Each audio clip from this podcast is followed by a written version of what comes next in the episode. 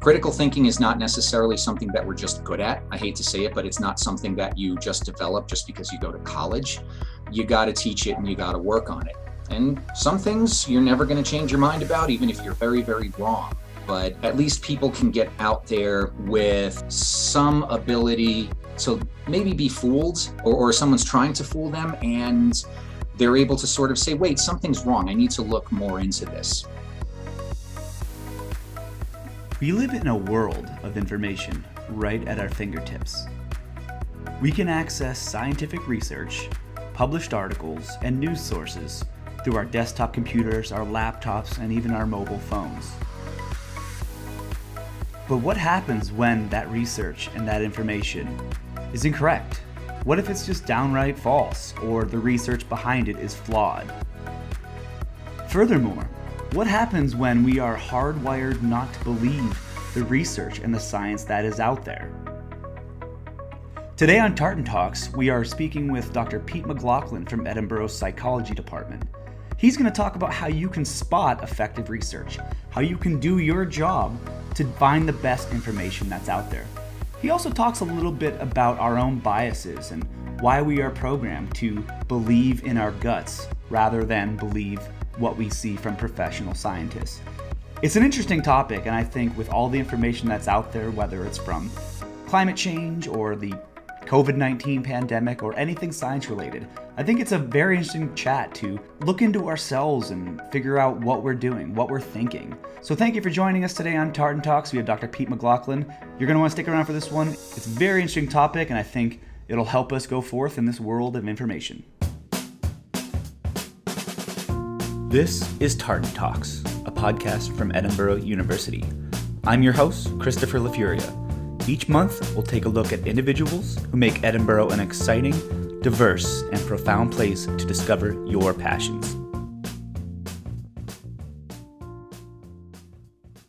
All right. Thank you for joining us here today on Tartan Talks. We have Dr. Peter McLaughlin from Edinboro University Psychology Department. He's a professor here. He's been teaching and researching behavioral neuroscience since 2006. When he was earning his PhD from Stony Brook University, he studied the role of hippocampal neuropeptides on memory. And then he completed a postdoctoral fellowship at University of Connecticut, where he researched the biological basis for addiction and motivation. Uh, a lot of his research here at Edinboro focuses on behavioral pharmacology, and he teaches classes in drugs and behavior, experimental psychology, behavioral neuroscience, and critical thinking. So, Dr. McLaughlin, thank you so much for joining us here today on Tartan Talks. Thanks a lot, Chris. I really appreciate it. I'm, I'm a big fan of the show. All right, thank you. It's it's I've been wanting to do this episode for a while now because in the last couple of years with COVID-19, with climate change, with a lot of the issues that have become at the intersection of politics and science. We see a lot of people using faulty research, not using thorough research, and some people having indifferent attitudes towards professional science and you know not listening to scientists. And i want to start off with a quote that i think will kickstart our conversation. It's from the celebrated stanford university psychologist leon festinger in the 1950s, he said, and th- this is before COVID, this is before Ebola, this is before a lot of the virus uh, and pandemic that we've had. He said, A man with a conviction is a hard man to change. Tell him you disagree and he turns away. Show him facts or figures and he questions your sources. Appeal to logic and he fails to see your point. So that's going to kind of be the basis of what we're going to talk about today people's attitudes towards science people's understanding and misunderstanding of groups like the FDA. And then, you know, how in 2021 can we use all these distractions such as social media, Facebook, Twitter, Instagram, TikTok? How can we use all of these tools and not let them dilute true science? How can we find a good scientific reporter? How can we do our research so that when presented with these ideas, we can give good feedback or that we know what we're talking about? So, before we get started, Dr. McLaughlin, uh, I gave a little introduction to your bio. Why don't you tell us a little bit about your research areas and a little bit about your work with behaviors and addiction and, and that kind of stuff? Sure. Well, I started out, my degree is in biological psychology. I've researched, I've always been fascinated by drugs, brain chemicals and how they impact the brain and how all of that changes our behavior. with a particular interest in cognition. So, how different drugs and different brain systems impact how well we can multitask. That was kind of like a recent area of, of, of study for me.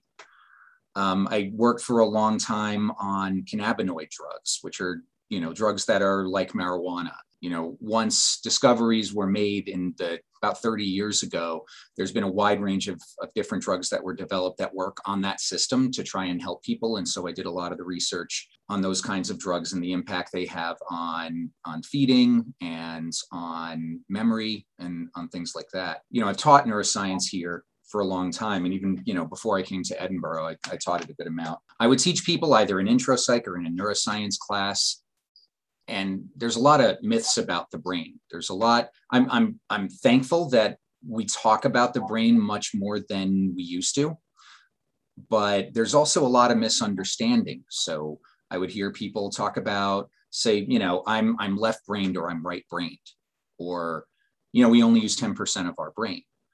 And those are completely false. There's there's really you know, I particularly hate the one about saying that you're left brained or right brains because I would have someone say, Oh, I can't figure this problem out. I'm just a right brain person. And I think that's an awful thing because what it says to me is I am hardwired to not be able to, it's part of my basic disposition that I can't do math. And it's really not true there are some differences between the what the left brain does and what the right brain does but it's not as simple as what people think it is. Usually you hear the left brain is very logical and the right brain is very creative. And there's you know different takes on it diff- that different scientists have. So for instance a lot of people believe that some scientists are finding that the right brain is more involved in the big picture long-term planning putting everything together and the left brain focuses more on minutia. That's very different from the usual understanding. And not only that, but these don't operate separately. There are tons and tons of connections. There's this wide bandwidth of cells that connect the left and right brain. They're constantly working together. So you tell a student something like that, and they memorize it, they nod, they write it down. And then what happens is I can give them a test on it a month later, and they'll usually get the right answer. What happens after they graduate? And you hear all throughout society on TV and on social media, you know, some people are just left brained and some people are right brained. Or even there is a, a local College of Osteopathic Medicine that had a commercial a few years back where they said, you know, we only use 15% of our brain. And that's just not true. And I know it because of my training. I know that we're using pretty much all of our brain all the time. Now, that myth I don't hate as much because what it sort of implies, rather than the other one where you pigeonhole yourself, is hey, we can, we can, we have potential. We can get better. We can train ourselves to do better things. So it's not really you're using more of your brain, but you're using your brain better. So I don't hate that one nearly as much, but you tell that to a student and then they see a commercial on it and they have to put these things together in their minds. They have to go, wait a minute, I learned this in psychology class. But now I'm seeing a commercial from a medical school that's telling me this is a fact. And what might happen is something called source confusion, where you hear we only use 10% of your brain, and eventually you're going to go, oh, yeah, Dr. McLaughlin told me that in my psych class. You're confusing where the memory came from because we have to make our memories make sense. So it actually can even backfire for me to just tell you this is a myth, it's not true. So then what I got more interested in is okay, how do we give people the tools that they can try and figure this stuff out on their own? Um, look things up in proper places and dispel some of the biases that they might have and get, you know, sort of sorted out in their own mind. And that's where the critical thinking class came from, because more of the research was saying, just like you said, um, critical thinking is not necessarily something that we're just good at. I hate to say it, but it's not something that you just develop just because you go to college. You got to teach it and you got to work on it. And some things you're never going to change your mind about, even if you're very, very wrong. But at least people can get out there with some ability to maybe be fooled or, or someone's trying to fool them and they're able to sort of say wait something's wrong i need to look more into this so like I have I have a cousin who has been into karate her whole life. And, and a long time ago, she said, you know, it's not just about kicking butt. It's about you learn this situational awareness. You learn as you're walking down the street just to notice what's going on around you. So you're not caught off guard. Now, that doesn't mean you're turning around and beating people up. It's just mm-hmm. you're noticing what's going on, right? So you're not overdoing it. You're not saying everything is a threat to me, but you're just, you have that watch that's just on. And that way you're able to go, wait a minute, something is a red flag here. Something's just not quite right. Let me just be careful. And I want people to be able to do that with things that they see. And more importantly, the biggest person who's going to try and fool you is you. Yeah, and I always I always thought that was interesting when it comes to being aware of red flags. So how do we get to the point where we are having the the Jason Bourne situ- situational awareness where we where we know and we can sense what's going around us? How do we get that sort of sense that is very objective and science based and not setting ourselves up to see red flags that are opinion based. Like I'm going to look out for people that are arguing this point because I'm preparing myself with these preconceptions. How do you get to the point where you're being doing it out of a scientific objective foundation? It's easier said than done, of course. One of the things that we talk about is the concept of metacognition, which means thinking about your own thinking. So, as you problem solve or as you make a decision, to after the fact go, How did I do? Did I get the best possible outcome? Could that have gone better? Or sometimes did I do the absolute best I can and it just didn't work out in my favor? Because that's going to happen from time to time. So that's going to be part of it. Um, I think there are two main things that cause people problems with how they see the world. So one is naive realism and the other is motivated reasoning. So naive realism in psychology refers to the idea that we all think we're seeing the world completely clearly. I'm seeing everything very objectively through my senses, and I'm making up my mind in an unbiased way. And what does that imply? That implies that people who see things different must be wrong. And I mean, just on a basic level, you can see why that's not true. I mean, there are so many limitations to how we understand the world from the limited bandwidth of the visual spectrum that we can even take in.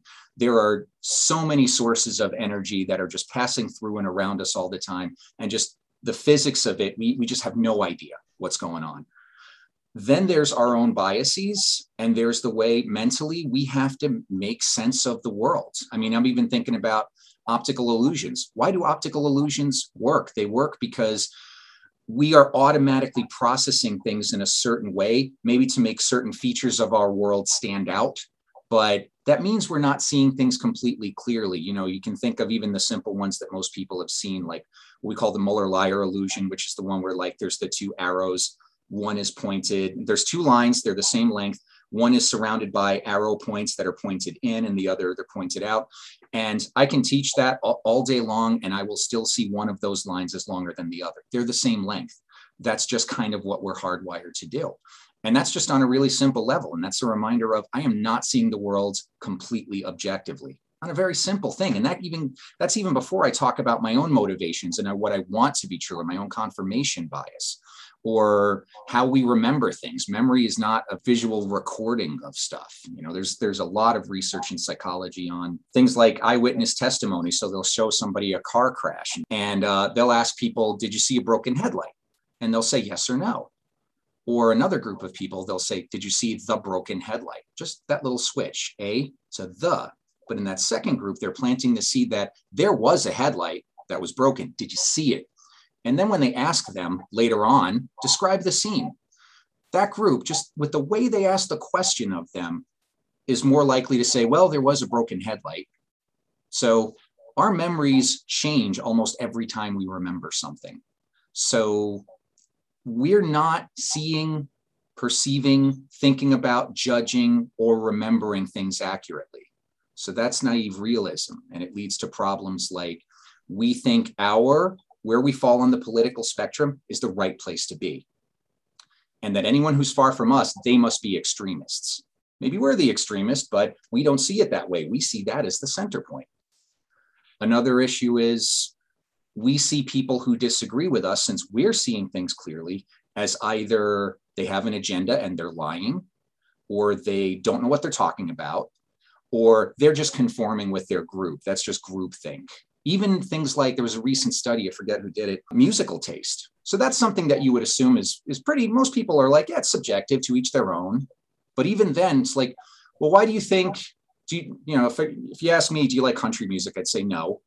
And um, so why do people like country music? Well, you know, I might say, you know, that's that's what like if you grow up in a in, in a farm, that's what everybody likes. So you're just going to do what other people say.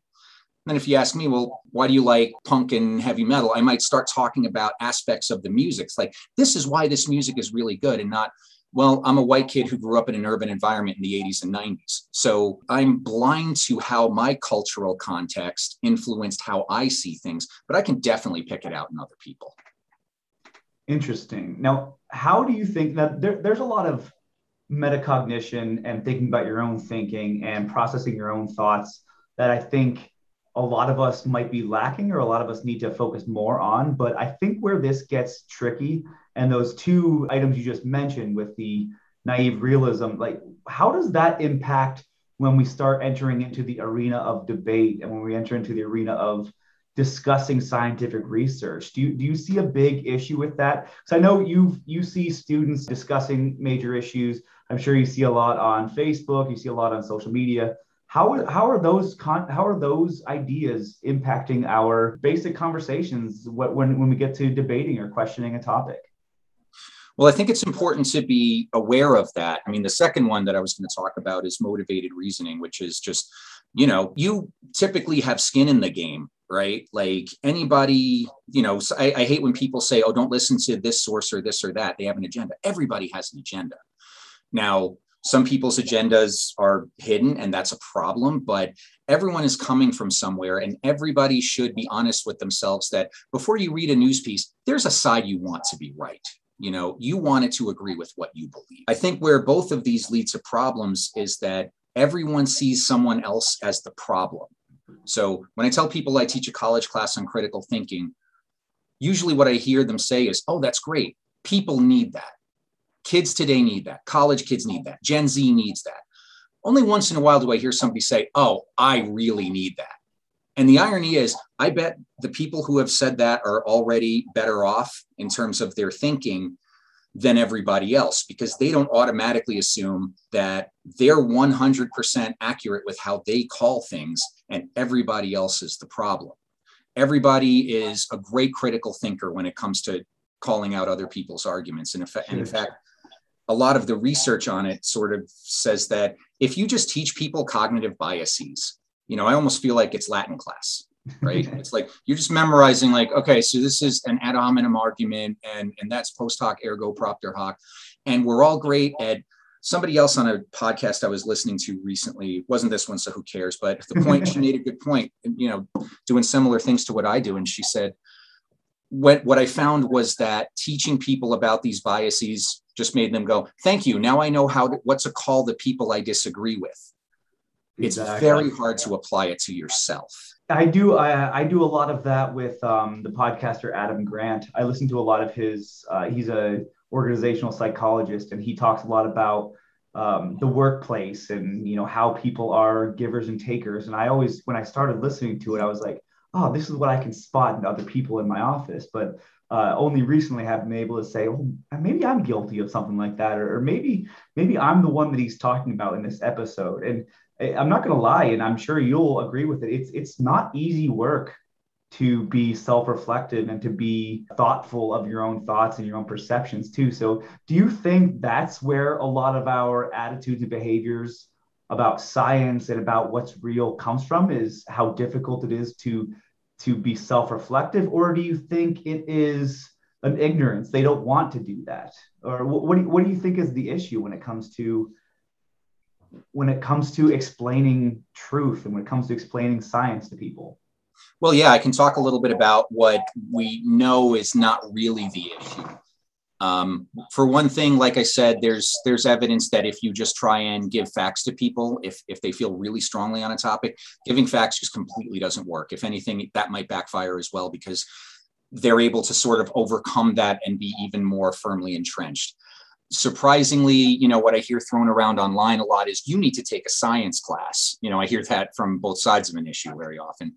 And it turns out, no, that's not really true either. People who know science fairly well, people who are better educated, if anything, they are also more polarized. There was a study where they looked at climate change and they asked people their perspective. And what they found was that the more educated someone is, the more polarized they were. So, yeah, people who believe climate change is real and we need to do something about it were more likely to believe that. They had more facts at their fingertips. But people on the other side were even more sure that they were right as well, even people who had taken more science classes.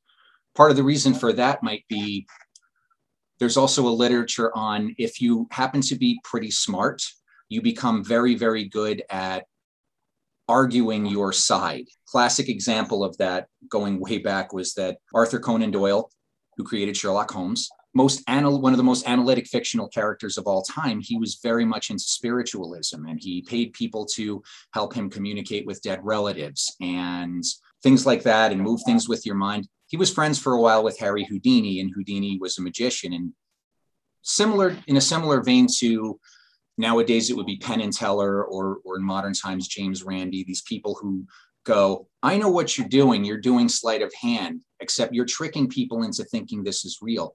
And he debated with Doyle, and Doyle just never gave it up because, in part, and a lot of people believe it's because he was so articulate and so analytical. He turned it around and said, No, Houdini, I bet you're actually the magician. You're just trying to make me think that you're not.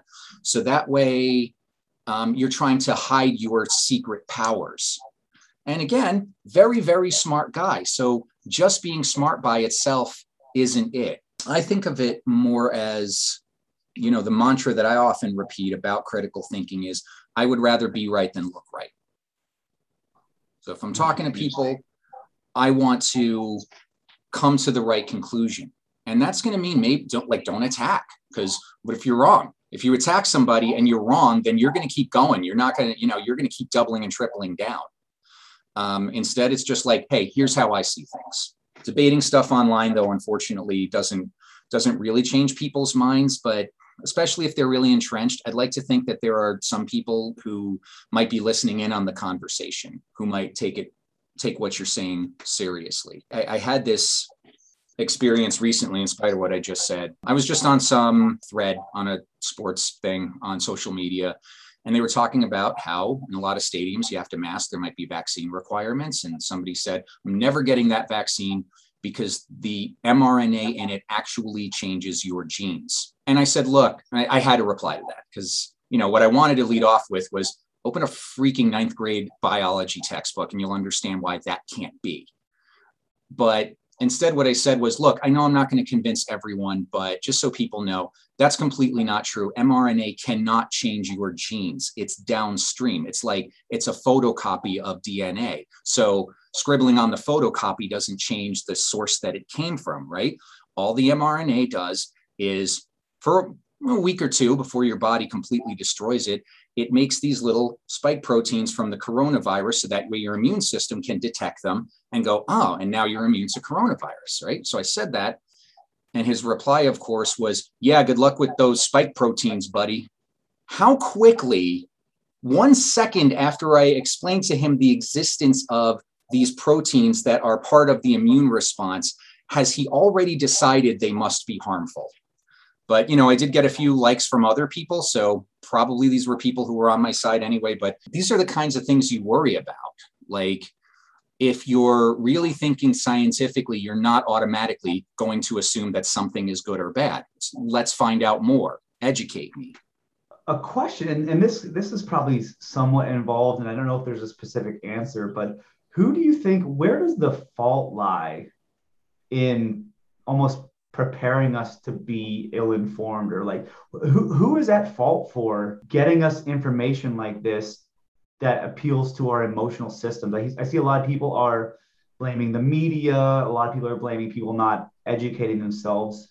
Who is responsible for this? Or, or what i guess what personal responsibility do we have to to learn about the brain? Because it is complex. We, we got to learn about our own behaviors and our own thoughts but where has this disconnect started where we just aren't consuming and digesting scientific research like you would hope probably as a psychology professor? It's the Illuminati. Not it's got to be the Illuminati.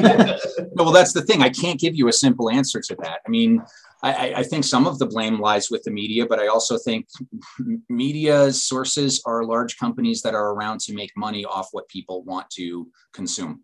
So that's where I fall on it. I'm not an expert in, in media analysis, but I think it, I feel like what I see is this vicious cycle where things become more incendiary and that, and you know, that sells and that makes people more emotional. And the, the thing to do, I think, if, if people are interested, you know, I've, I've dealt with some people who have talked to me about the vaccine and said, you know, just I have these questions. Please explain this to me. And in, and in that situation, that sort of very direct fact based analysis, in that case for me, worked.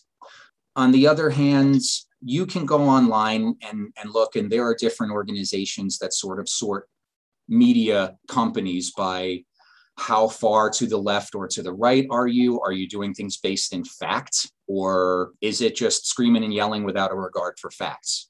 Those things are out there. But the, the truth is, some people are never going to believe them no matter what. There are fact checking organizations out there. Pick the one you want, but a lot of them are, you know, award winning. And, you know, there's PolitiFact, there's Snopes, there's factcheck.org and and oftentimes you, you can kind of look these things up and the nice thing about those is they cite their sources in class when i talk about how do you trust something that you read that's the number one thing that i go to is particularly for something health related if you read about um, you know buy this product it'll make you healthier mental health physical health whatever do they cite their sources can you get access to the studies that they're basing their claims on so that's always a good thing to look up to make sure you're not getting suckered. Another thing for me is be conscious of your own wishful thinking, your own motivated reasoning. So think about what side do I want to be right?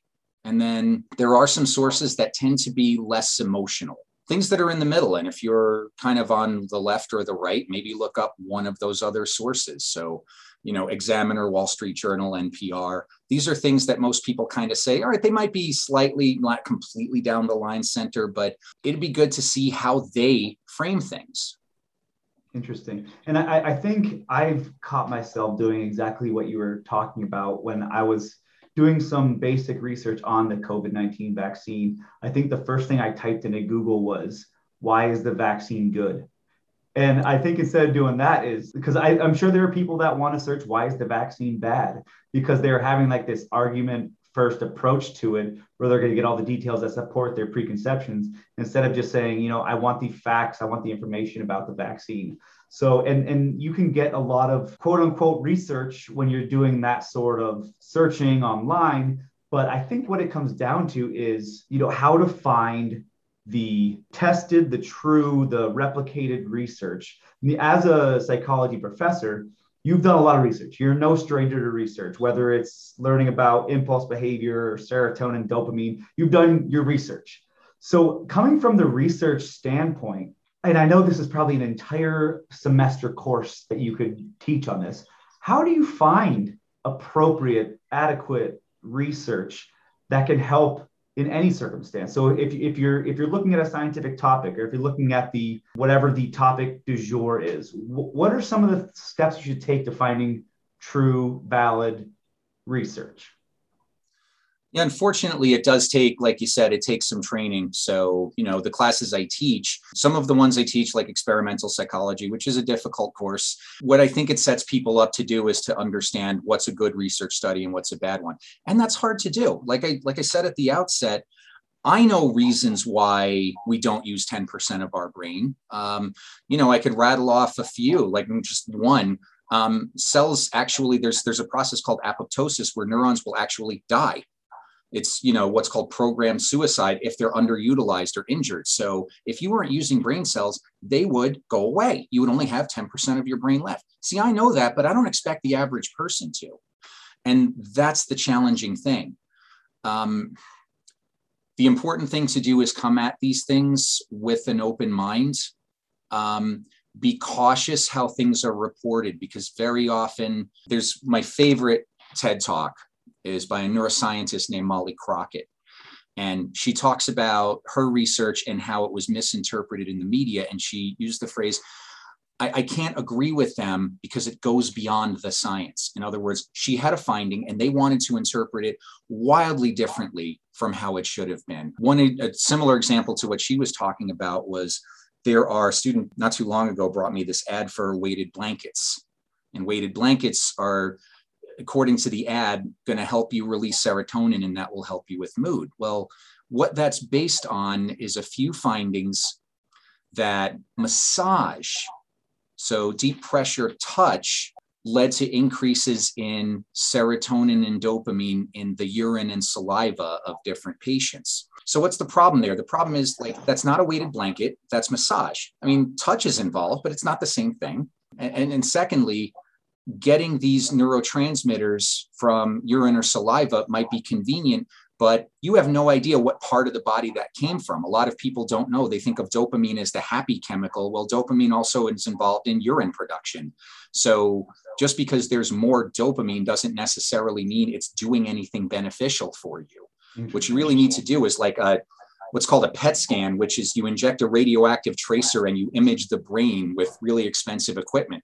And I know they're not going to do that with a little kid just to see, but again these things it's it, it can be very hard for people to look at that and without understanding how we gather this information to be able to sort of go all right this is probably bunk and they, they really didn't directly test the claim that they're making that this particular product leads to serotonin release in the relevant parts of the brain for these good outcomes.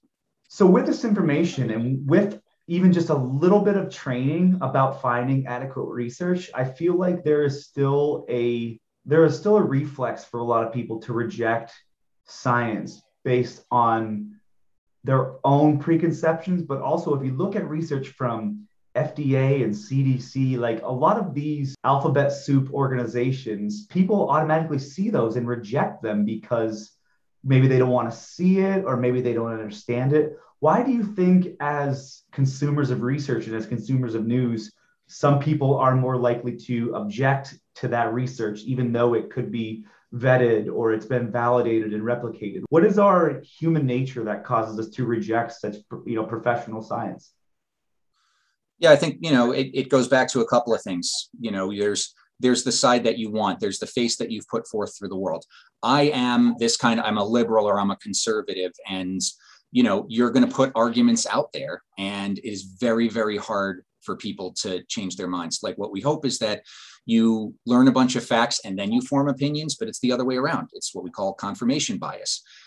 You have your opinions and then you play up the facts that agree with that and you denigrate or ignore the facts that disagree with that. So if you want to say for instance again um, pharmaceutical companies that are putting out these vaccines have an agenda. Well, of course they do. That's why there's an FDA. You know, where the FDA came from, like way back in the day, in the early 1900s, it was it was a very small government organization, and it was it was just about making sure food and drugs were honestly labeled and what was on the nutrition label. So, like, you know, your child's cough syrup had the amount of cocaine and morphine that it said it did 100 years ago, but over time, what they realized is, yeah, pharmaceutical companies are going to try and get away with things. So the big change came in the early 1960s, right after thalidomide. And thalidomide was a, for those who don't know, it was a sedative drug that was popular in Europe, and we found out much later on had been tested by a German pharmaceutical company on people in, in a concentration camp during the Holocaust and they wanted to approve it here in the US, and the FDA had to approve it. And it fell on a scientist, Canadian American scientist named Frances Kelsey, who, God bless her, lived to, to 2015.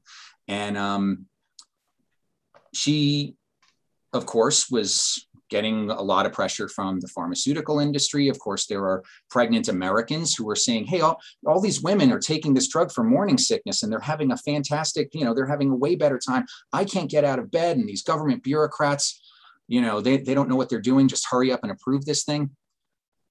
And she said, no, we don't have all the safety data on this. And what happened in Europe was a rash of miscarriages because the drug was safe for people to take But back then, they didn't think drugs could cross the placenta into a fetus.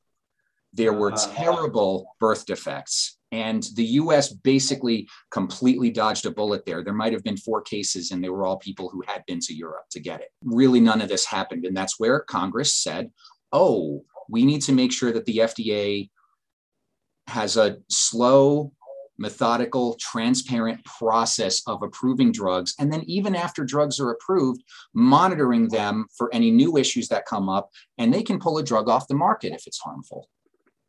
And they reject drugs all the time. I mean, with, with the rise of the internet and with the rise of technology, it, I feel like we were supposed to get a lot of information at our fingertips. And it just seems like with the dawn of the internet, with the dawn of how quickly we can get this information, I feel like everything's been confusing. Like people are starting to have, you know, negative information infiltrate. We have a lot of uh, pundits with their own agendas. Like, where do you see this going from here? Do you see anything changing as far as being able to go back to that trust of science and being able to go back to finding objective resources? Like, where are we right now? I, I think what's going to have to happen. I mean, one of the things we know is that basically since the 50s and 60s, Americans are more distrustful of institutions. We're less likely to be joiners. You know, used to be you had lodges and unions and all kinds of organizations that people would be part of. And we've kind of gone away from that. We've become much more individualistic. I don't think that's going to change, but I think, you know, what I'm hoping is that we realize that what's going to help us is not necessarily, like I said, it's not going to be more education or even more science education. I don't think there's enough research that kind of says that that's not going to change things. I think it's a change, hopefully, in the attitude people have towards how they approach things. Again, internalizing that I might not be seeing this clearly. So let me, before I open my big mouth, let me make sure that I've tested this idea fairly well things that people can do, like decide ahead of time what would it take for me to change my mind? Or before I read a news study, acknowledge if I hear about, like, oh, here's what happens when, you know, here's what a bunch of Black Lives Matter protesters did. Here's what happened to people who got the COVID vaccine. I know already ahead of time what I want it to say. So, am I going to now distrust that source because it doesn't say what I want to. So decide these things ahead of time. What sources do I trust? What makes something good or bad? Do they cite their sources? Is it generally speaking a reputable place that I found information from in the past? Or is this a, a, news source that is trying to play on my emotions that very often is giving me like what we call sometimes anecdotal evidence, like this one terrible story of a thing that happened? And if I read that, then do the work and say, is this a typical thing that happens? Is this common? If somebody had, so there was a very widely shared story about a doctor who died two weeks after getting a COVID vaccine not too long ago. Now, of course, whether the doctor actually died because of the vaccine or that was related to it is is completely, you know, up in the air. But people have hmm. already decided whether the answer is yes or no, right? But nevertheless, is this even, you know, regardless of how that works out, is this a common thing?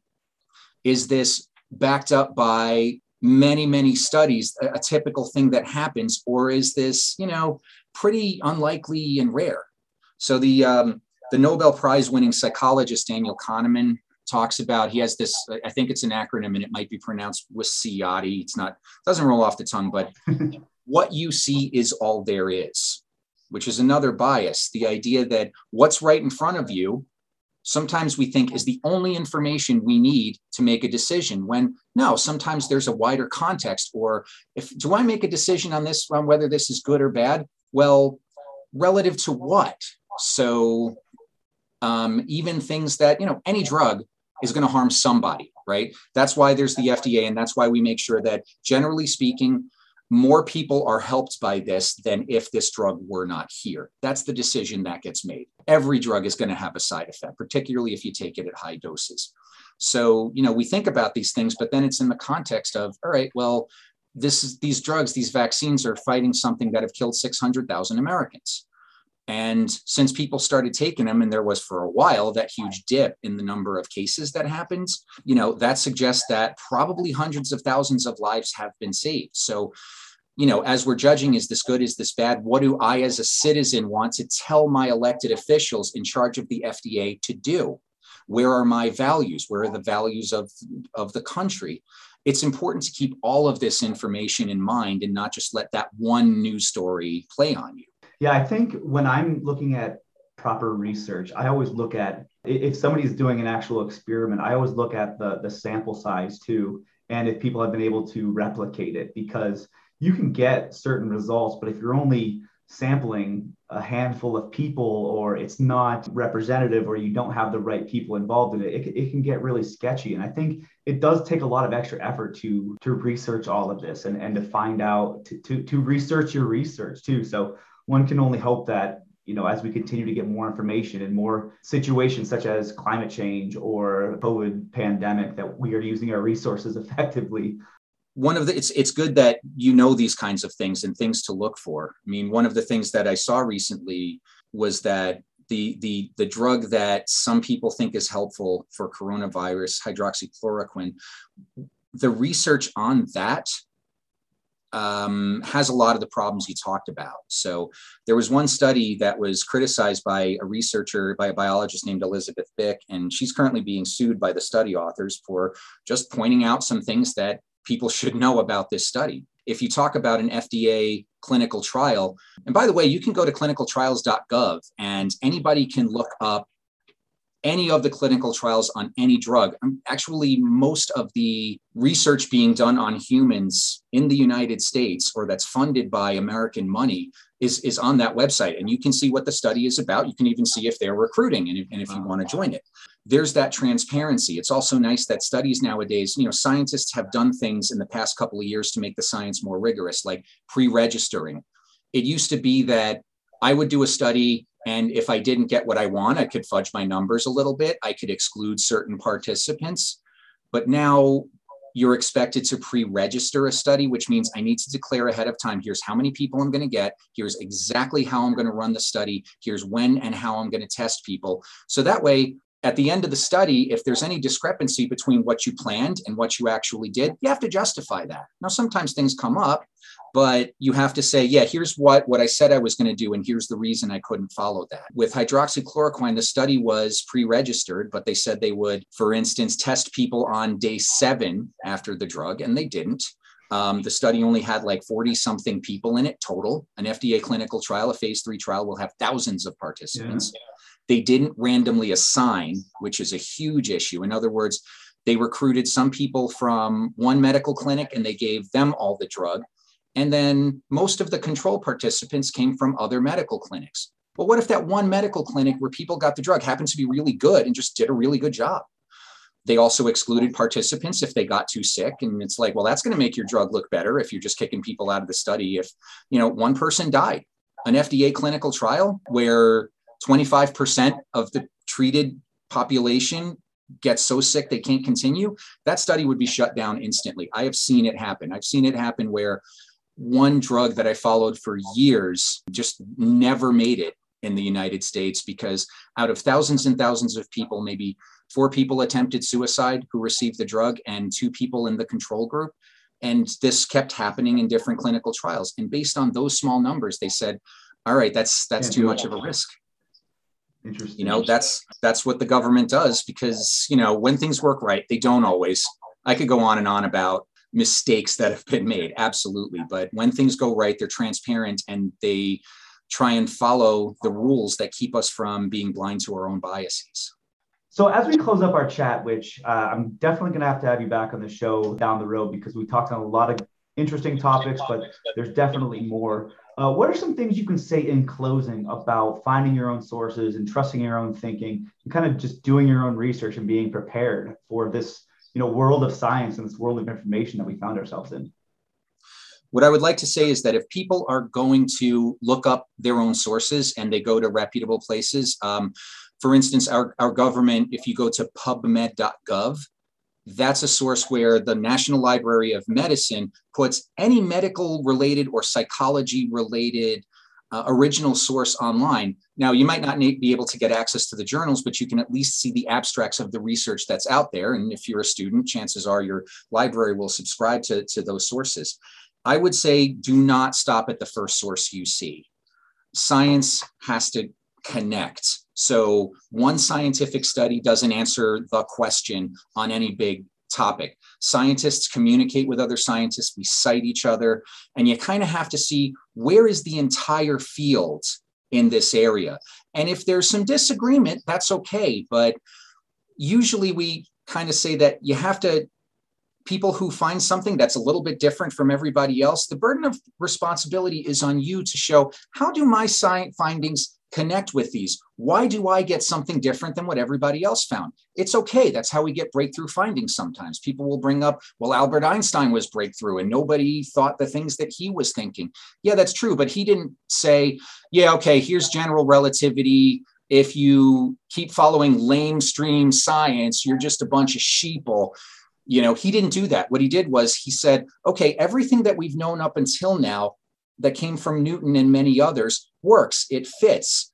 But so Newton, for instance, talked about how gravity works, but I'm taking that a step further and I'm going to show you what gravity is. It's actually a curvature of space-time. That's stuff that Newton, even though he was right with what he did, couldn't have envisioned. So he connected to it. It, it becomes better because you make one big picture out of what's already been found. You don't ignore it, you don't dismiss it. And chances are I see that a lot in banner ads like language teachers hate him. It's, you know, it's probably because you're not doing the right thing look at a large set of data, I would say also a really important thing is, is a change. And I think this is what's going to help us all if it happens, is a change in attitude about we how we approach things. I really, really, really preach humility about our thinking in class.